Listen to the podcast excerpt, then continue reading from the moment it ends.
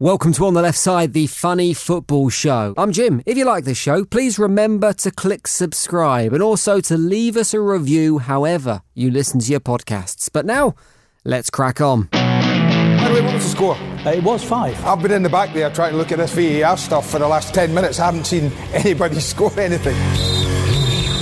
The Premier League is back, and with it, the usual inevitabilities that surround the top flight. More massively important clashes than you can shake a stick at, even though it's the first day of the season. Everyone getting overexcited about their team's chances after just 90 minutes of football, and Manchester United fans being irrationally angry about stuff. The early pre season closure of this season's transfer window certainly added a bit of heightened drama to the first day of the season. But with the window's 5pm ending, it also meant that Manchester United couldn't use excuses like the other guy fell asleep or their fax machine was turned off out of hours to blame their lack of deadline day activity on, and instead had to blame Ed Woodward's inability to negotiate anything other than an official lubrication partner. And United do actually have an official lubrication partner, by the way. For most people, people like me for example, United appeared to have a pretty decent transfer window. But when the expectations that some United fans held that the Red Devils would secure a big money final day deal for a big player came to nothing, it even left Pizza Hut scoring points off the club when they tweeted, Hi at Man United. Does Ed still want this table booked under big name signing? Or shall we cancel that one as well? Top trolling Pizza Hut, but you might have just talked yourself out of a lucrative sponsorship deal there, boys, because Pizza Hut could have been the ideal partner for Manchester United. Both brands recognised around the world. Both are really bad for you if you consume too much, and I definitely remember both of them being much better in the 90s than they are now. And of course, you might be tempted to add a little Chilean to both, but that's an expensive mistake to make.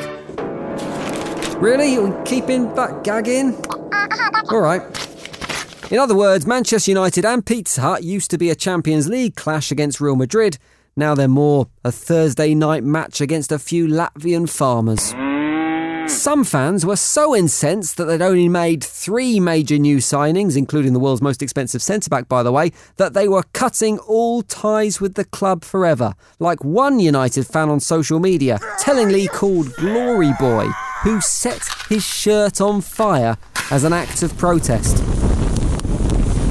It's important to add here that the shirt that was being burnt was that questionable pink away kit from last season, and probably setting fire to it is the best thing can happen. But the point is, he's quite angry. He claimed in the video description that he'd be watching this season not as a United fan, but as a neutral. And I have a feeling that that neutrality probably lasted around 65 minutes into the new season, about the same time that United scored their second goal in their 4 0 rout of Chelsea.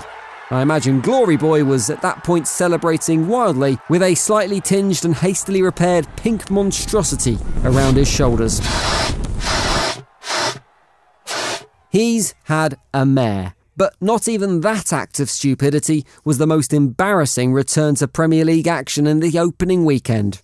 In fact, it wasn't even Frank Lampard who saw his Chelsea side thrashed by the United team that makes fans that angry, or even Jack Grealish, whose appearance for Aston Villa as they lost 3 1 to Spurs meant he's now lost an impressive 19 Premier League games in a row, more than any other player in history. No, the most disastrous return to the Premier League this season goes to VAR, which came crashing in with all the grace and subtlety of Phil Bardsley crashing an Ibiza wedding.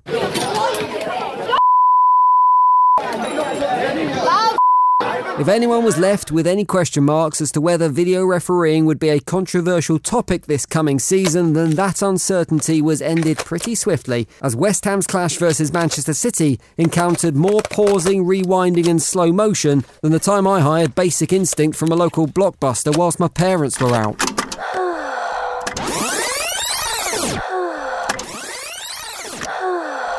There was a goal ruled out because the stitching on Raheem Sterling's shirt was in an advantageous position, and a penalty that had to be retaken because a player encroached into the box, as well as a load of other things that I'd love to tell you about, but I wasn't able to follow any of what was going on because I was in a busy pub with the sound off and couldn't hear the commentary to explain it, which also meant I couldn't hear the West Ham fans crying at the end of the game. So, not all bad. Suffice to say, everyone around me seemed a little bit upset, and now I know why the VAR officials are holed up in that infamous studio somewhere near Heathrow Airport. It's so they can make a quick getaway when it all inevitably kicks off. I could have written a load of jokes about VAR here, but they wouldn't be nearly as funny as the joke of VAR itself, or the level of anger and outrage that the technology seems to be causing. After the match, Twitter went into meltdown about how it was ruining the game. Over 50% of Match of the Day, I reckon, was spent talking about the decisions that were made. A plague of locusts invaded Premier League HQ, hell froze over, rivers boiled. It was the end of the footballing world. But it also turns out that actually all the decisions that were adjudicated by VAR were judged correctly by the laws of the game. So we can all get angry, we can all shout about it on social media, and we can all say how technology is ruining the game, but begrudgingly, you have to concede that VAR did everything it was intended to do. You know that mate you've got that when you were watching the new Star Wars films would point out all the loopholes in the plot and how some bits didn't quite tally with the original movies? VAR is that mate. Strictly speaking, they're right, but it still doesn't stop him being a bell end. That's it for this week. Thank you very much for listening to On the Left Side, the funny football show. Please hit subscribe and please make sure you leave us a review on iTunes if you like what you heard. Plus, you can follow us on Twitter at On the Left Side for a few more bits of football funny before we return next week. See you then. On the Left Side is written and produced by Ant McGinley and Jim Salverson. I love my club. Every match, the manager, every player who's pulled on this shirt. Don't just talk to me about football, talk to me about my one and only. I love my club, but I don't love them up the road. Listen to daily smart speaker updates for your Premier League team and your team only with Sports Social. Get closer to the club you love. Ignore the ones you don't. Just say, Alexa, enable Sports Social and choose your team.